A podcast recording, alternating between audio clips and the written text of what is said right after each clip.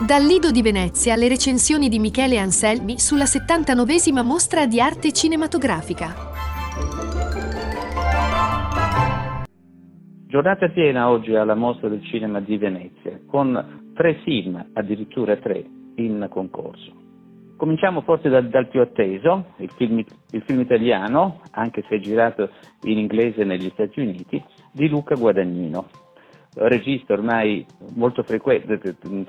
un abitué insomma, della mostra di Venezia da alcuni anni. Il suo film è un film strano, è un film eh, che parla sostanzialmente di ragazzi e di cannibalismo. Sì, il tema è molto duro, anche feroce, strano, ma eh, potremmo dire anche che sia una storia romantica, cioè un film che, come succedeva un po' con i vampiri di Twilight, usa il tema del,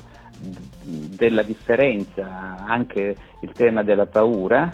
per raccontare qualcos'altro. Siamo nell'America degli anni Ottanta sotto Reagan e scopriamo subito, in una scena iniziale che è davvero sorprendente, che la diciottenne Maren, senza madre e con un padre nero che le sta sempre vicino, è una che si è scoperta cannibale, nel senso che divora il dito di una sua di una sua amica e quindi scappano di nuovo. Cosa c'è dietro? Beh, insomma, bisognerà vedere il film quando uscirà per, per, capire anche che il ragazzo, anzi il giovane di cui si innamora lei,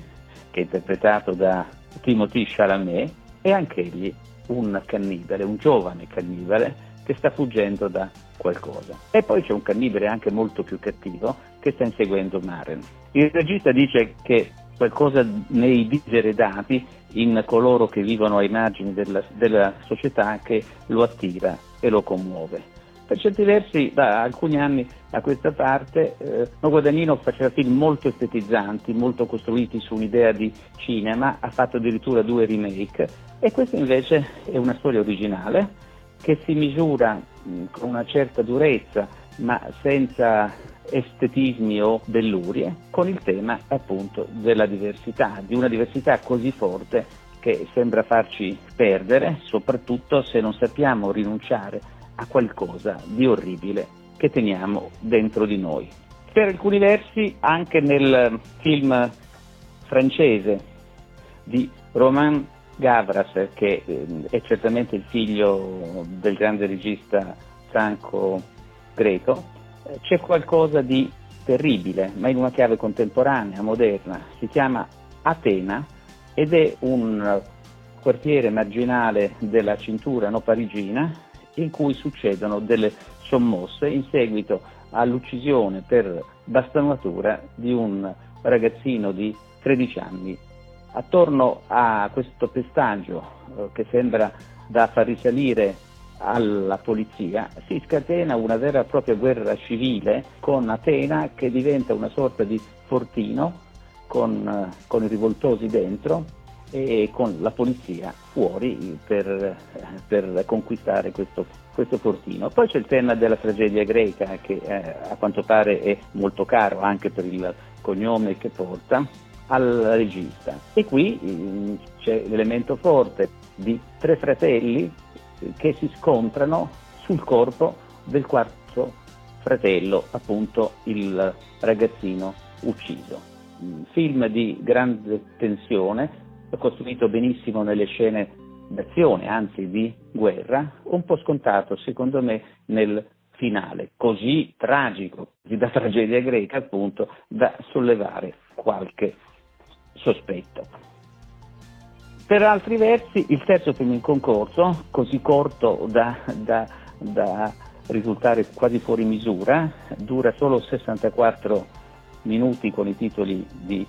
coda, è però il film che fa più riflettere. È un film del grande documentarista americano Frederick Wiseman, girato però in Francia in 26 giorni a bassissimo costo, partendo da eh, giornale intimo di Sofia Tolstoi, che fu la moglie del grande Leone Tolstoi. Un solo personaggio, interpretato da un'attrice di rara finezza, Nathalie Boutefeu, che è stata anche cosceneggiatrice, e che racconta in un'ambientazione molto bella, siamo in, una, in un'isola con, con una natura fortissima, la solitudine di una donna ottocentesca che scrive una lettera a suo marito, appunto quella che scrisse Sophie Tolstoi al marito. Tra loro c'è stato un rapporto molto complicato, c'è ancora un, un rapporto molto complicato e la donna con una modernità impressionante racconta ciò che è successo tra loro, ciò che non sopporta più di suo marito, eh, parla dei pregiudizi, parla anche delle difficoltà a intendersi e a pacificarsi. È, un, è, una, è una confessione davvero struggente a volte,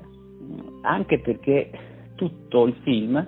si nutre del contrasto tra le parole di questa donna e la bellezza panica quasi della natura circostante, tra scogliere, mare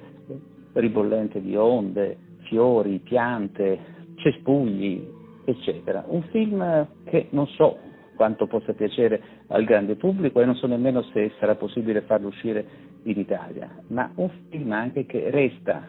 dentro quando esci dal cinema, il che è sempre una buona cosa. Avete ascoltato una recensione cinematografica di Michele Anselmi, un format realizzato grazie alla collaborazione con Radio Sapienza. Cinemonitor, Osservatorio Cinema e Media Entertainment e Cineuni